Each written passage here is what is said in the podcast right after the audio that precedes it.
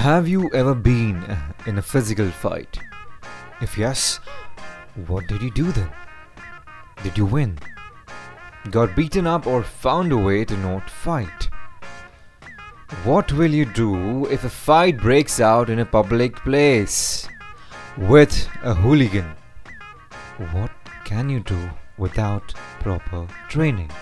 How the hell will you defend yourself? Ladies and gents, this is chapter 22 Talking with Punches Part 2 The Situations on The Gentleman by yours truly, Nikhil Dharne.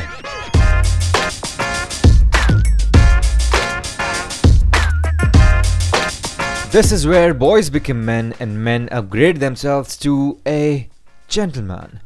For ladies, this is your blueprint to build out the best of the foundation of a man you want your partner to be.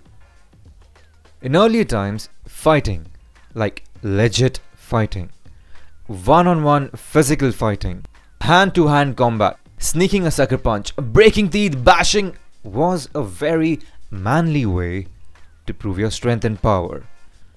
True strength lies in not acting like that. It has already been established that gentlemen don't indulge in fighting unless necessary.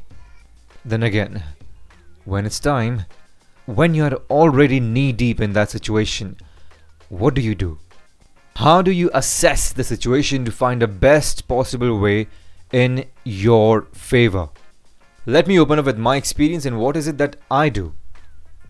At first, I try and go around with the talk. The other person, for obvious reason, to support his male ego, would not back down, unless he is in his right senses and a gentleman. You try and see if there is any way to pacify the situation instead of starting a bloodbath. If it's your mistake, apologize and shut up. There is absolutely no need to escalate things. It's fine. Be the greater man. The other man will get into his senses after a while, though, which is fine. I'll share both the experiences with you. One, wherein I defended myself against a gang of seven, and the other, wherein I chucked away fighting with just my words. And a third one, wherein the talk there the way. So, first, talk things out. If that doesn't work out, I ready myself for the fight. The very first thing I do is steady my mind, get a hold on my focus and concentration. Once the mind is in sync with the body, you can make better use of your psychomotor skills for which you need to work out and train with a crazy ball, the bouncy ball, to be quick and tricky. If that's settled, I focus on my breathing because breathing will fuel your brain to think better. Second thing I do is I assess the environment. What I can use, what will my opponent use, and what would be lethal and useless for me. Third thing is, I always overestimate my opponent so that I can prepare myself more than required. Better be over ready than not be ready at all. Now, what happens when I actually engage will be narrated as a story in the next episode. I'm so sorry for that, but yeah. Because right now, everything, this episode is about the situations. Allow me to tell you the third story for now because the first two stories involve physical fighting, which would be explained in the next episode. So, in this third story, the place was everyone's favorite in Mumbai the local trains. I was waiting for my train to arrive so that I can dive in and get my place where I can peacefully read my book by the door while learning how to speak in French via audio lessons. To my luck, I leave at such a time where half of the Mumbai does too.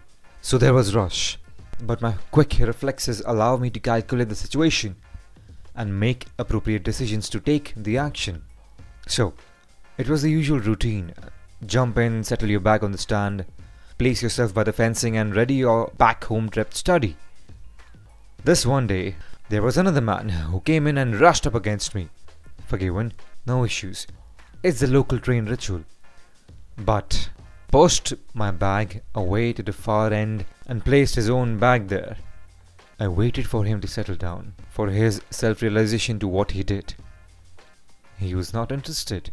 So I asked him, why did he do that?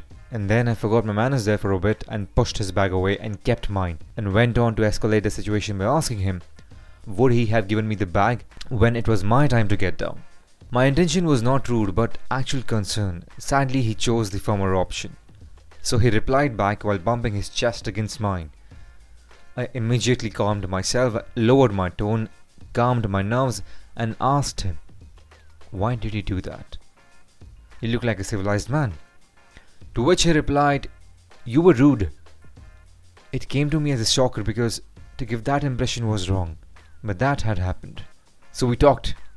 So we talked our assumptions out. I helped him understand what was up and what had happened. He understood and a bloodbath was avoided. There would be many such situations wherein you would find yourself in a fight. What to do then? Let's figure things out. Remember the working of adrenaline in your system? If you would have understood that, then the next teachings would make sense to you. To break in, in a layman term, if your hands go cold, understand that your body is not at all in a situation to fight. Because all of your blood has found its way to your legs to run. Best way to find out if someone is lying or no. Hold your hands or shake it. If they're cold, they're lying. Anyways, if your hands are hot and warm, your body is ready to fight. Your brain has given the right signals and is in sync. If you don't know whether or not you are mentally prepared for that situation, don't stick around. Otherwise, controlled adrenaline won't do you right. As knowing this could also go sideways at a moment, and some nerves will keep you safe by not becoming a static doll. Because you let the situation control your emotion but in an out of control situation, you either walk or dictate. That's how it goes down. The other person won't start a fight unless he is a lunatic or a bull or only knows violence because today's men or anyone don't indulge into fighting. We are conditioned to not get into violence. So the practice is less besides everyone's afraid of the outcome. The police, the blood, the problem, the unnecessary crowd's attention, the financial loss. Anyways, Always stay alert, awake about your surroundings. Take yourself and your emotions out of the equation. Put your guard up and start breathing. Long, deep breaths.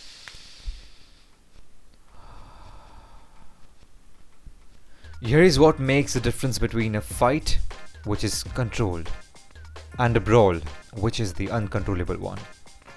First, actually knowing something about fighting. Shocking, I know, but the first step to not windmilling around is knowing what to do besides windmilling. Windmilling here is just throwing your hands like a fan with absurd directions simply to protect oneself. This can really be almost anything, from boxing to wrestling to classical martial arts to modern self defense systems. Second is confidence. Having faith in your ability to address an attack is a necessity to be calm in the face of imminent violence situation. If you wind up with one other person in a fight, you can be a bit more cautious and calculating. The more people are involved, the more chaotic things become. The big one experience. Just like gunfights, warfare, competition, driving, everything else in the world, the more you do something, the more comfortable you become with it. There's never going to be an amount of fighting where you don't get a surge of adrenaline since that's one of the primary things it exists for. But you will know better how to handle and channel that into useful endeavors. There is no substitute for experience in terms of how you handle yourself, how much calm you retain, etc. However, the hard fact remains true and strong, which is you can't fight unless you have practiced fighting beforehand. Do you know what fighting practice is called? Any guess? It's known as sparring. Heavy contact, intense, full speed sparring with guys throwing real attacks at you over and over again. Conditioning your body and mind. It's like writing. Without writing, you can never type.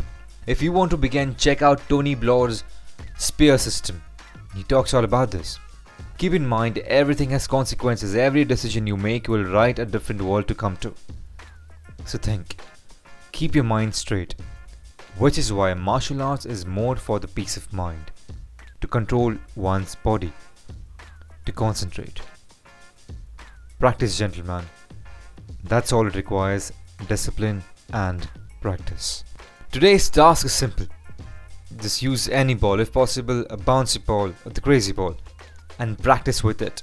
Throw it against a wall and see how good are your reflexes in catching it. If you're stuck in any situations or have any doubt, reach out to me on Instagram. It's at the rate the gentleman podcast.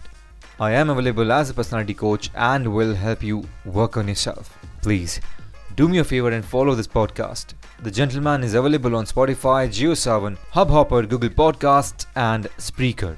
Download the episodes to get the vibe for the entire week. See you next Saturday. This is Nikhil Dharne signing off from The Gentleman.